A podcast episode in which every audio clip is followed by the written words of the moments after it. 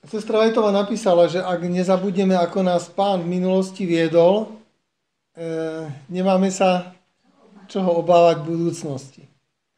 Preto je dôležité, aby sme rozumeli aj svojej histórii, aby sme rozumeli tomu, ako nás Pán Boh v živote viedol.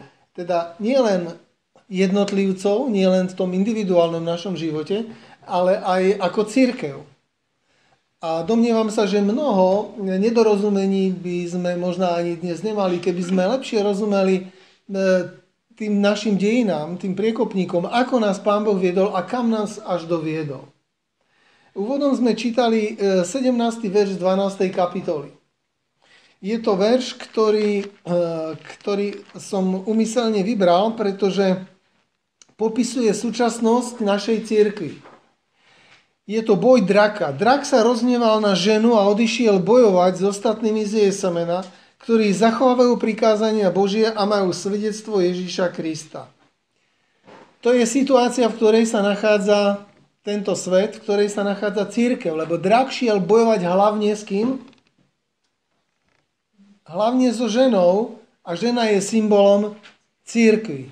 A je tam spomínaná církev, ktorá má také dva charakteristické znaky. Že od iných tých žien v úvodzovkách, od iných církví sa rozlíšuje práve týmito dvomi charakteristickými znakmi. Preto je taká výnimočná a preto je aj identifikovateľná. Ktoré sú to dva znaky, ktoré tam poznávame? Odišiel bojovať so ženou, áno, na ženu sa rozhneval a odišiel bojovať s ostatnými z jej semena, to znamená s, te, s potomkami alebo s deťmi, prapravnúčatmi tej ženy. Ano? A čím sú charakterizované tie ostatky tej ženy? Tí, tí potomkovia? Čím sa líši, líšia tieto ostatky e, oproti ostatným? No tým, že majú zachovávajú Božie prikázania. No keby všetci zachovávali všetky Božie prikázanie, tak by to nebol žiaden e, rozpoznávací znak. A potom druhá vec je tam, že majú svedectvo Ježíša Krista. Svedectvo Ježíša Krista teda, že buď svedčia o Ježíšovi Kristovi, alebo je, sú obdarení nejakým svedectvom od Pána Ježíša Krista. A Zjavenie 19.10 hovorí, že svedectvom Ježišovým je duch proroctva.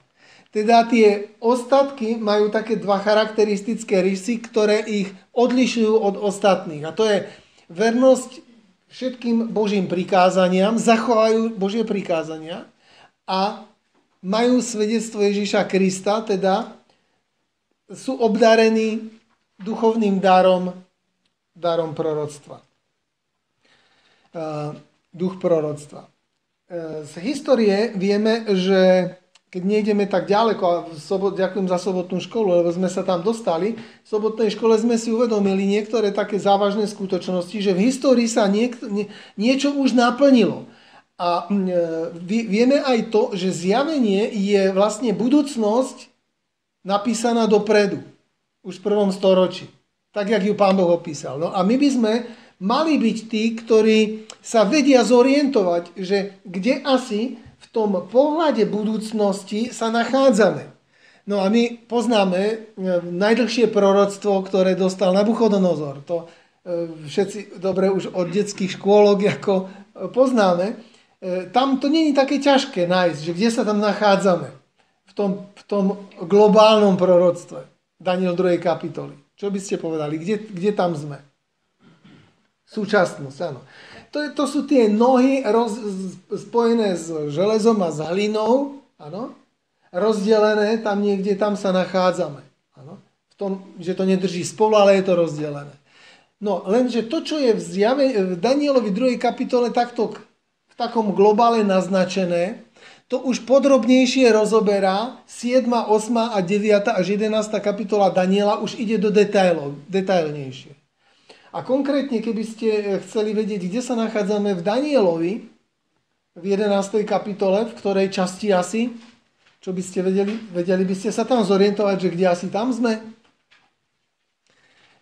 Danielovi v 11. kapitole, kapitole tam sú zvlášť špeciálne verše, ktoré sa, ktoré sa nás týkajú a to sú, a to sú verše v tom, v tom závere tej 11. kapitoly. Verš 40. až 45. Áno, to je vlastne ten záver, kde je popisovaný boj kráľa severu s bojom kráľa juhu. Áno. A my sami sme už boli svetkami tohoto zápasu, pretože král severu, ktorého symbolizuje v knihe Daniel Babylon, eh, je nábožensko-politická odpadlá mocnosť, ktorá bude v závere a ktorá v závere zohrá dôležitú úlohu. A král Juhu e, je tam symbolizovaný tým Egyptom a on symbolizoval v podstate ateizmus ako taký. A my sami sme boli e, svetkami, e, že ateizmus bol tak silný, že mal vládnuť celé väčšie veky. Ano? A my sme sa dožili toho, kedy ateizmus alebo vedecký komunizmus padol, aj keď sme e, možno nevedeli, ako sa to stane, ale už sme to zažili. Takže my sme už e, svetkovia toho naplnenia Daniel 11. kapitole, kapitoly, kedy král e, juhu a král severu takto skončili a král juhu bol porazený kráľom severu. A v tejto časti my sa nachádzame zrejme v, tej, e, v tom 43. 44. verši, to sú dva verše, kde 44. je ešte len pred nami, by som povedal. Ale to je asi to, kde sa nachádzame. Ale, ale poďme ďalej. To, čo je v Danielovi napísané v štyroch veršoch, v piatich veršoch, v zjavení nachádzame v celej knihe a potom tam nachádzame v piatich kapitolách. 5 kapitol pojednáva o tom podrobne, o čom je 5 veršov v Danielovi. Ďaleko dôkladnejšie a podrobnejšie. A je dobré, aby sme rozumeli e, tomuto princípu. A to, čo nachádzame v zjavení v piatich kapitolách veľmi podrobne, ten náš, náš, našu dobu, to v knihe Veľký spor vekov nájdete na stovkách stránok. Chápete, jak, jak nám Pán Boh to svetlo dával Naozaj sa plní to príslovie, že cesta spravodlivý ako jasné svetlo rána, ktoré svieti stále viac a viac až na poludne. Aj, aj svetlo, ktoré nám Pán Boh dával v súvislosti s poznaním budúcich udalostí, takto pribúdalo. A my môžeme ďaleko lepšie dnes rozumieť aj knihe zjavenia, aj tým proroctvám, ktoré sú tam práve vďaka tomu, že cez svedectvo Ježíša Krista nám Pán Boh objasnil mnohé veci. To, čo je na škodu, je to, že ako Boží ľud neštudujeme tak podrobne a dôkladne spolu zjavenia ducha prorockého, možno ak by sme mali. Ďaleko viac by sme rozumeli, rozumeli tomu pozadiu. A ja dnes by som chcel trošičku hĺbšie načreť e, do tých textov, ktoré nám objasňujú práve našu dobu, v ktorej sa nachádzame a ako duch prorocký objasňuje tú situáciu, v ktorej sme. Keďže 17. verš som popísal ako verš ten, ktorý ukazuje na dobu, v ktorej my žijeme, tak po, v tej 12. kapitole potom prichádza 13. kapitola. 14, 15, 16, 17, 18, to sú kapitoly, ktoré nám veľmi podrobne hovoria o tom, čo je pred nami. Čo je pred nami. Ja som spomenul už na sobotnej škole, že prvé anielské posolstvo hlasité volanie, prvé anielské posolstvo, druhé anielské posolstvo, z historického hľadiska sestra Vajtová veľmi jasne píše, že už začalo, že už začalo v jej dobe. Áno, v jej dobe. Aj prvé, aj druhé. Dokonca hovorí, ona hovorí o treťom anielskom posolstve, ktoré vtedy začínalo už byť veľmi aktuálne. Preto aj v súvislosti s tou víziou, že už naozaj pán príde, ona hovorí, že pán už skoro mohol prísť, že tá situácia v tom svete, aj v cirkvi, bola tak pripravená, ten Boží ľud bol tak akoby nastavený, že už to mohlo skončiť. Aj keď nám to vyvoláva veľa otáznikov, pretože my by sme sa neboli narodili, že? A, a ďalšie generácie by sa nenarodili a môžeme mať otázky, e, čo pán nevedel a vedel a ako to je, ale to si necháme až na potom, že nám to pán raz vysvetlí. Ale ona naozaj píše, že tá situácia už bola taká, že toto sa celé naštartovalo v minulosti. Žiaľ, že potom konštatuje, že v ro- po roku 1888, po tej konferencii v Minneapolise, došlo k tomu, že Církev vraj vyschla ako vrchy Gilboe. A namiesto hlásania milosti, ktorú, ospravedlenia zviery, ktorú tá konferencia vyzdvihla, bolo toto svetlo, ktoré malo prísť a ožiariť celý svet, tak sa stalo to, že církev to neprijala. Ano? A začala hlásať, hlásať dogmatické posolstvo zákona. Ano? Ale to je, to je z histórie. No a čo sa stalo vlastne? Celá tá generácia, ktorá toto úžasné posolstvo nielenže prijala, uverila, ale prežila, celá tá generácia vymrela. Dnes nikto z nich nežije. Naprosto nikto. A my sme dediči, my sme tí, tí ostatní z Jesemena, ktorí sme prijali toto dedičstvo, alebo získali sme to dedičstvo. A teraz je dobré, aby sme rozumeli tomu, čo sme my vlastne získali, aké dedičstvo. No, my sme získali predovšetkým svetlo, ktoré pán Boh dal z pochopenia tej malej knížočky, ktorú Daniel zjavenie 10. kapitola nazýva, že aniel zobral tú malú knížočku z jeho ruky, poznáte tú časť, áno, tam 10. kapitola, ktorá o tom pojednáva. A e, otvorenú knižku, ktorá je v ruke aniela, vezmi, zjedz ju, vzal som knižku z ruky aniela, zjedol som ju a zhorklo moje brucho. Áno, poznáte tú časť. Tá knižo, knižka, alebo knižočka v originále v grečine, to je, kni, to je e, časť áno, z Biblie, časť z prorockej knihy e, Daniela, ktorá poukazovala, tá skúsenosť poukazovala na niečo, čo ten Boží ľud prežil. E, bolo, bolo to úžasné posolstvo z knihy Daniela, že pán príde. Že príde v roku 1844. Všetci sa na to radovali, tešili sa z toho. Svet tomu uveril. Keď Prichádzal ten deň, všetci sa im, nikto sa im neposmieval. Báli sa im posmievať. Posmievali sa až potom, neskôr. Vtedy nie, vtedy tomu všetci verili. Ale aj tá skúsenosť, zhorklo moje brucho, proste pokiaľ ste videli ten film, kde je to veľmi pekne popísané, to sklamanie e, priekopníkov, tak to bola obrovská akoby tragédia pre nich, keď pán neprišiel.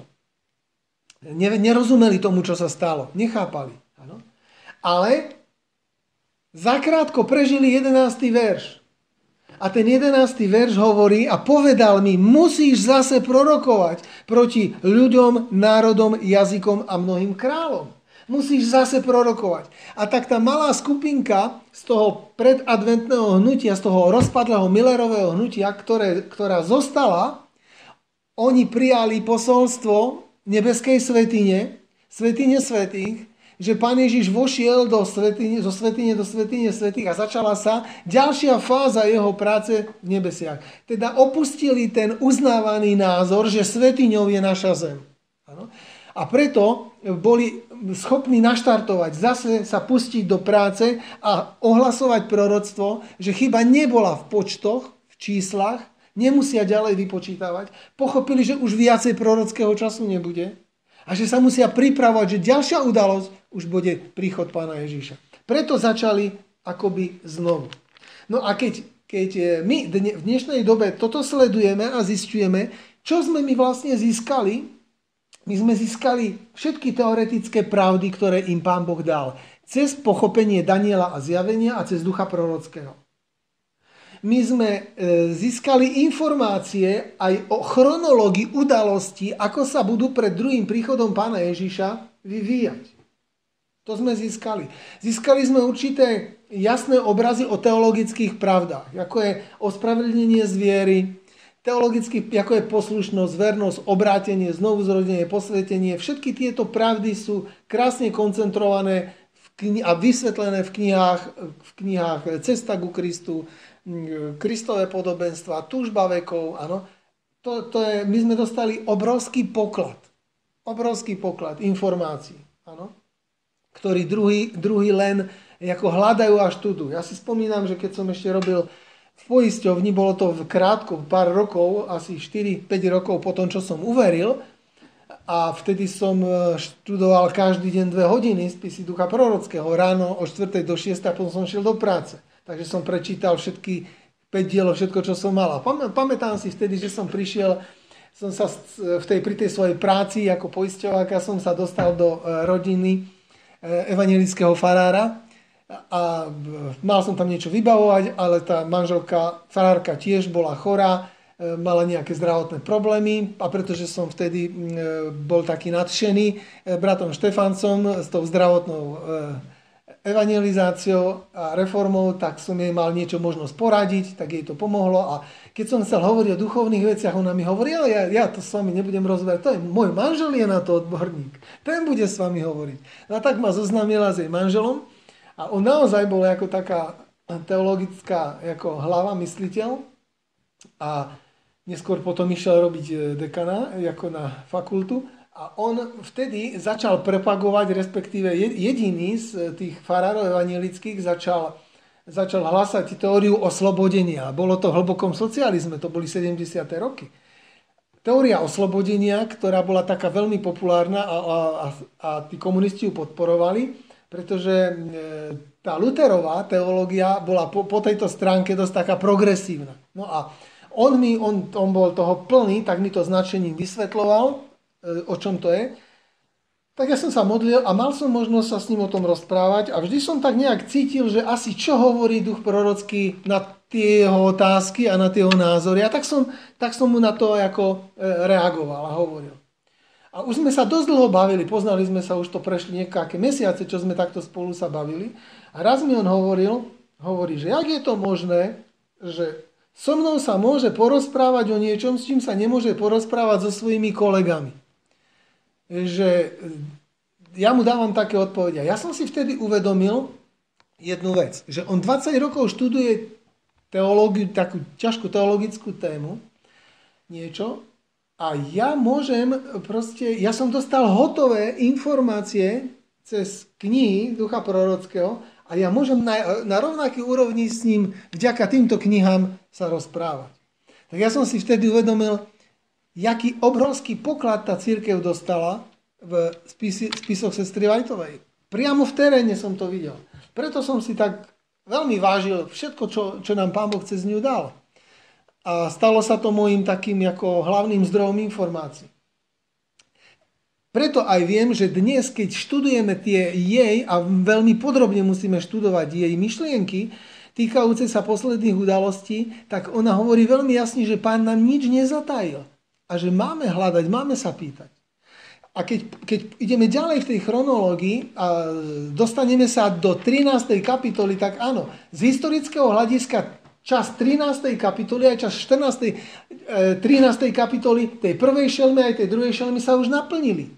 Ale keď idete do 13. kapitoly, tak tá prvá šelma, ktorá, ktorá je tam, e, to je tá vychádzajúca z mora, áno, a my vieme, že to je, že to je nábožensko-politická inštitúcia, ktorá ovládne, ovládne ako papeský systém, ktorý ovládne, ovládne svet v závere, tak tam sa dostávame do verša, ktorý, ktorý ešte nebol naplnený. Áno? E, to, že trvala 42 mesiacov, to sa stalo už. Áno?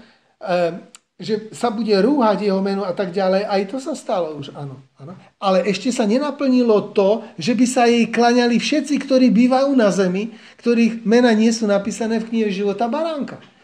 To znamená, 8. verš sa nám je ešte len pred nami. A sestra Vajtová píše, že áno, toto je niečo, čo by sme mali očakávať. Že celá zem sa jej bude kláňať. Áno. Kedy bola uzdravená jej rana? V roku 1924 dostávame sa do založenia štátu Vatikán. 1924, kedy môžeme povedať, že bola uzdravená, oficiálne uzdravená tá je rana. Ale my žijeme teraz v tom období, období po, kedy ešte sa jej ani zďaleka neklania, neklaniajú všetci, všetci obyvateľa Zeme. Takže táto šelma je, e, naplnenie tohoto proroctva je pred nami. E, čo sa týka druhej šelmy, ktorá vystúpila zo zeme, a to vieme, že odpadli protestantizmus. Spojené štáty americké, ktoré budú symbolizované odpadlým protestantizmom. Kde sa tam nachádzame? Áno? V popise tejto šelmy. Tam jasne ehm, môžeme konštatovať, že sme niekde v tom, v tom 12. verši. Áno, 12. verš vykonáva všetkú moc prvej šelmy, pred ňou pôsobí to, aby tí, ktorí bývajú na nej, klaňali sa prvej šelme. Tu sme len v začiatku. Ešte zatiaľ E, nespôsobil odpady protestantizmus to, aby sa všetci klaňali papestvu ako takému. My sme ešte len predtým. Ano? E, mnohé z týchto vecí sa v tej generácii e, minulého storočia skoro splnilo, kedy, kedy tu bola sestra Vajtová e, a kedy žili. Mnohé z týchto vecí sa už takmer naplnili.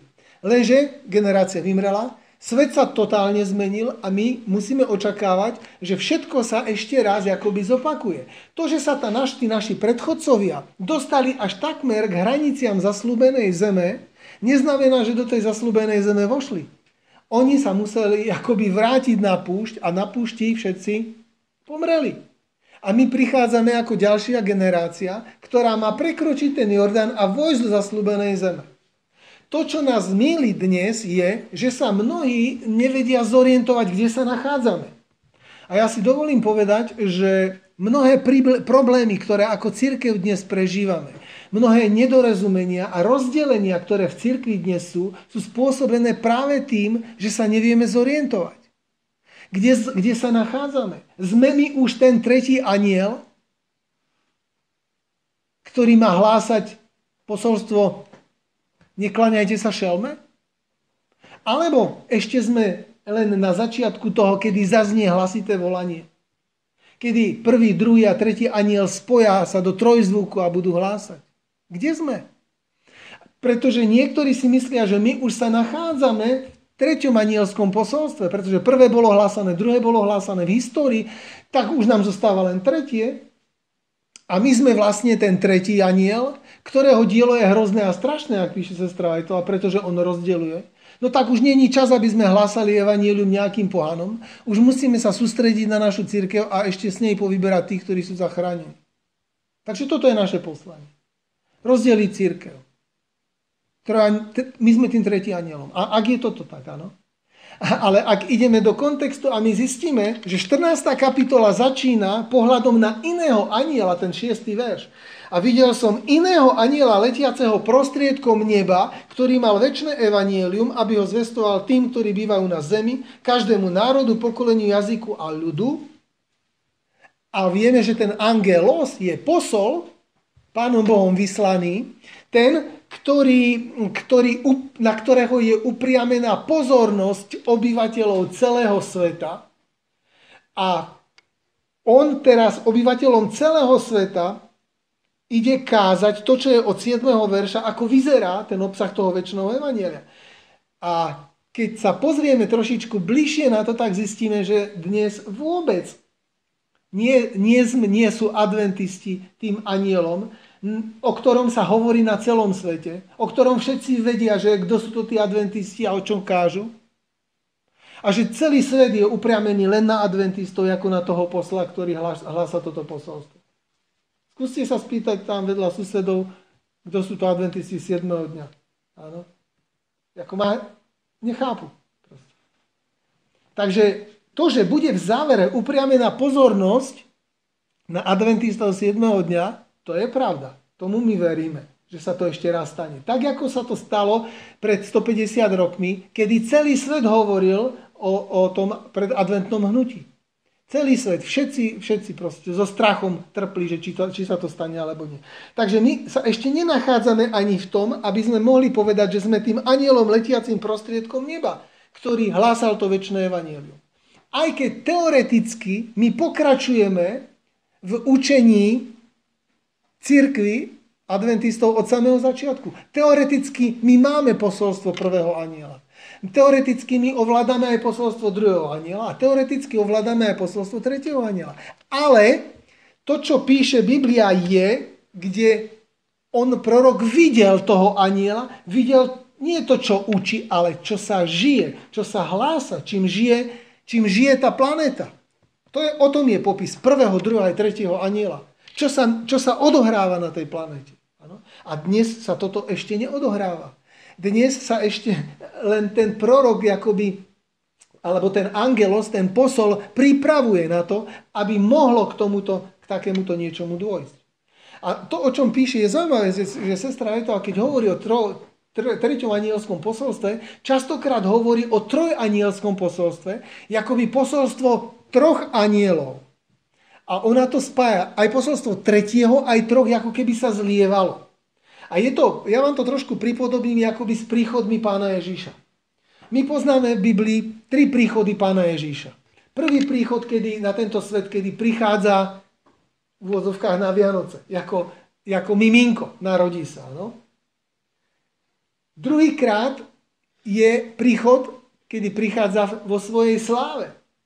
Áno? Aby vzal tých, čo sú pripravení. No a tretí príchod bude kedy? Na konci prichádza ako ten, ktorý bude súdiť a trestať. Áno? Tri príchody na túto zem. Prvom, pri prvom ustanovil kráľovstvo milosti, pri druhom kráľovstvo slávy áno? a pri treťom je to už definitívne väčšie kráľovstvo súdu. Tri.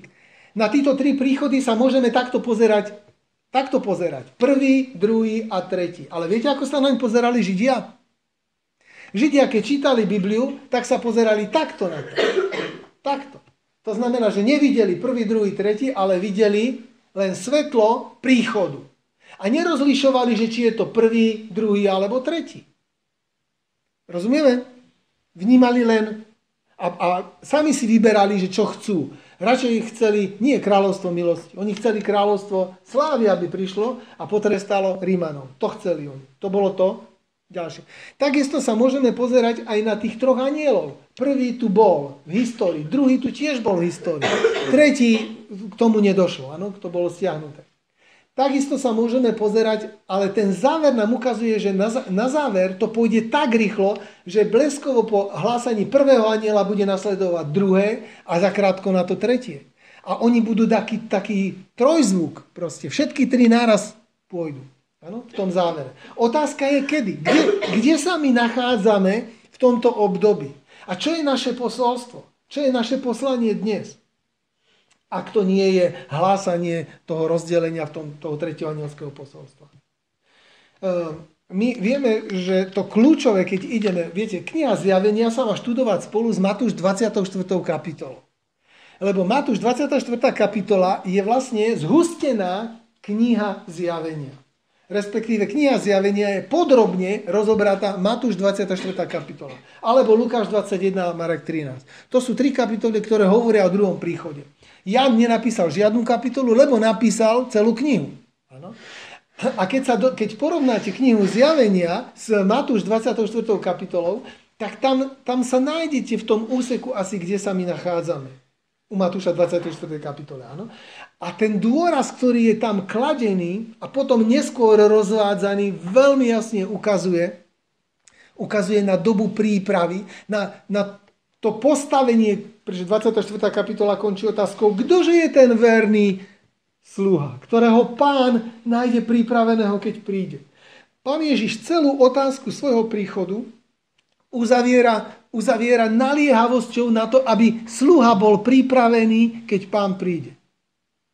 No a keď sa vrátite, keď idete potom do zjavenia, tak zistíte, že druhý príchod pána Ježiša je rozoberaný veľmi podrobne v knihe zjavenia a zvlášť aj v listoch.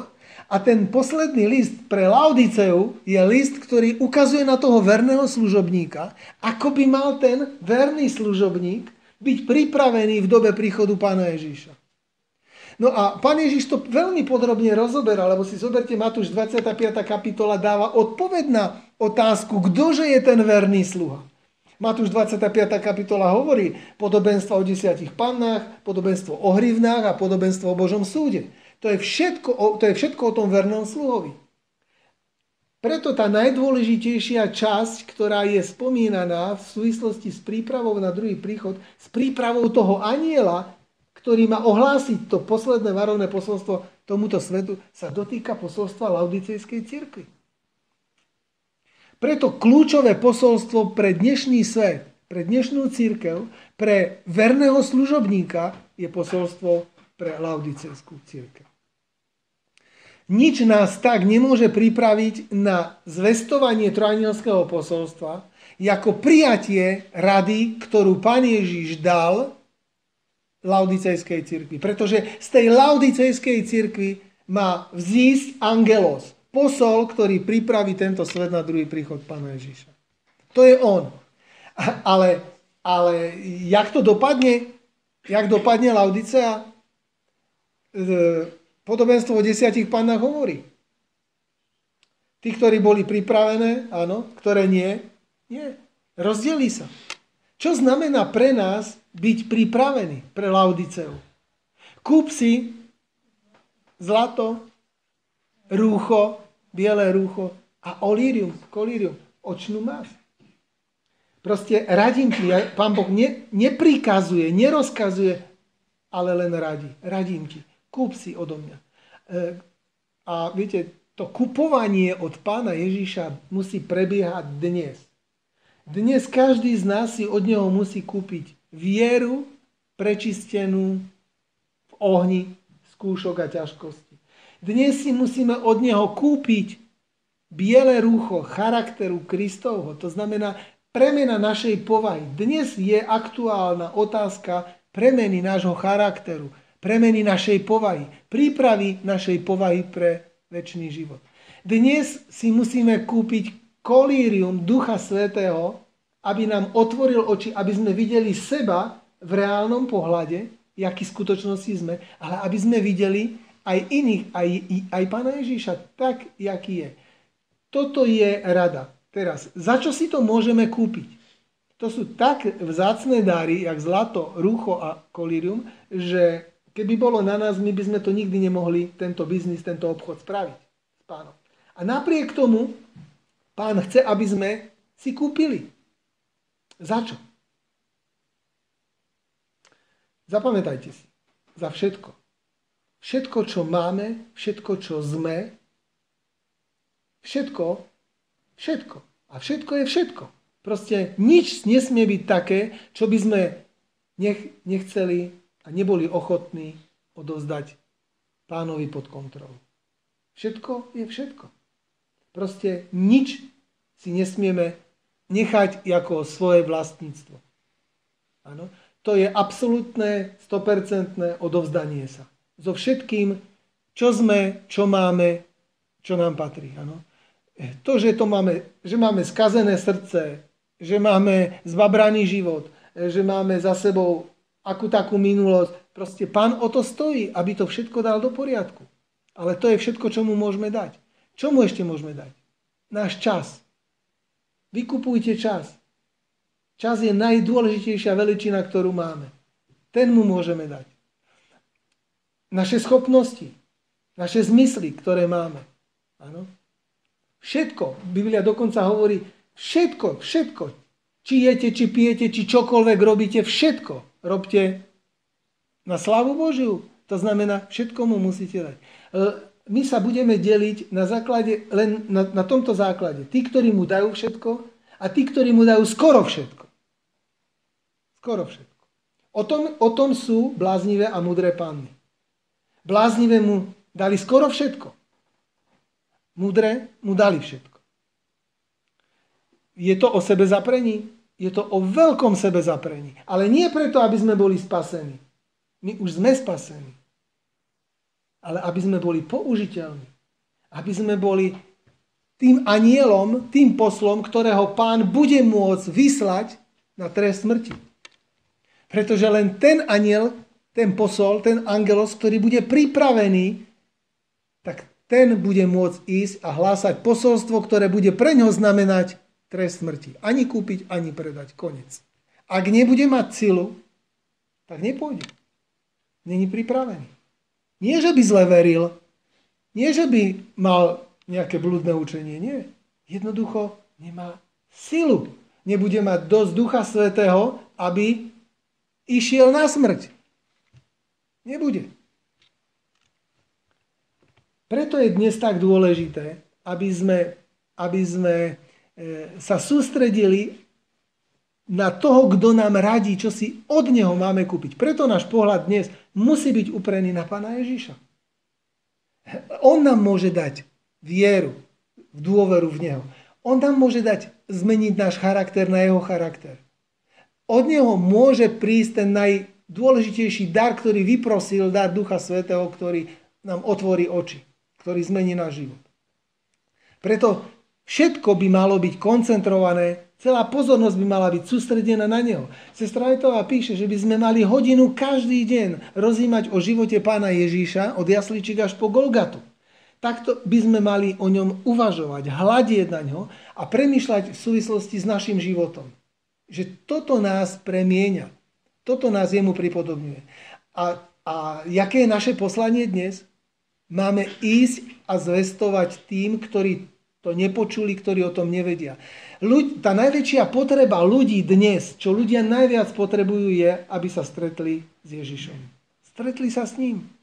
A keď Pán Ježiš vie, že to je najväčšia potreba ľudí tohto sveta, koho im má poslať do cesty? Koho im má poslať? Koho, koho tu mám? Kto im predstaví charakter Pána Ježíša? Preto sestra Vajtová kladie tak veľký dôraz na to, aby sme prežívali ospravedlnenie zviery. Nielen ho hlásali v zmysle teológie, ale ospravedlnenie zviery musí byť prežité. Musia naše životy svedčiť o tom, že sme boli ospravedlnení vierou a že sme prešli zo smrti do života, že už máme väčší život.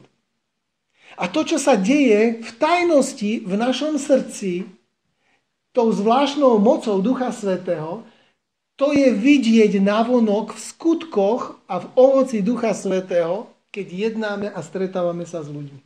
To je, to je vizuálne, to je viditeľné. Tá tajná práca Ducha Svetého je viditeľná pri stretnutí. Najväčšia potreba tohto sveta je stretnúť Ježiša. A pán chce, aby, aby sa s tými ľuďmi stretával cez nás. Preto ten aniel mal ožiariť tento svet. Osvietiť slavou Ježiša Krista, jeho charakterom.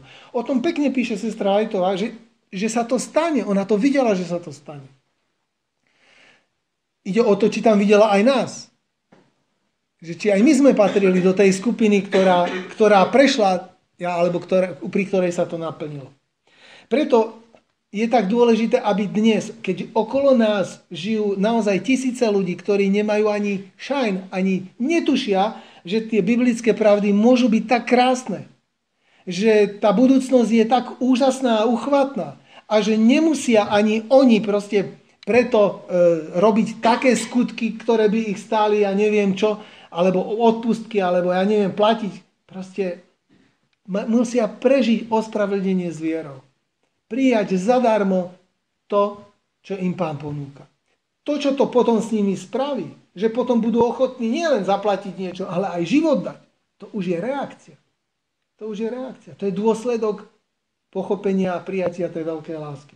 Preto ten, sestra Veta hovorí, že to posolstvo, ktoré ožiari tento svet, bude posolstvo tretieho aniela. A ona hovorí, mnohí sa ma pýtali, či je to posolstvo ospravedlenia zviery. Áno, hovorím vám, je to posolstvo ospravedlenia zviery. Tranielské posolstvo je posolstvo ospravedlenia zviery. A to je posolstvo milosti, ktoré láme ľudské srdcia a pripravuje ich na to, že sú ochotní ísť na smrť. Pretože už prijali väčší život. Neboja sa toho, čo príde. Takže vrátim sa k tomu úvodnému veršu aby sme pochopili, áno, nachádzame sa v situácii, kedy sa drak rozhneval na ženu a odišiel bojovať s ostatnými z jej semena. To sme my, tí, tie ostatky, áno, ktorí zachovajú prikázania Božie a majú svedectvo Ježiša Krista. Otázka je teraz, zachovávame naozaj Božie prikázanie z vďačnosti a z lásky? A máme svedectvo Ježiša Krista? Alebo len máme knihy Ducha Prorockého v knižnici? Alebo ho máme, vlastníme? je v tom rozdiel. Či mám tie zvy, zvy, zvy, zvisky, zväzky ducha prorockého v knižnici, alebo či, či ho mám. Ak, ale my sme povolaní, aby sme zachovávali Bože prikázania, aby sme Božími prikázaniami žili. Nie zo strachu, nie preto, aby sme si niečo zaslúžili, ale preto, že nás chránia, pretože nám ukazujú, ako a kadiaľ. A aby sme mali svedectvo Ježiša Krista.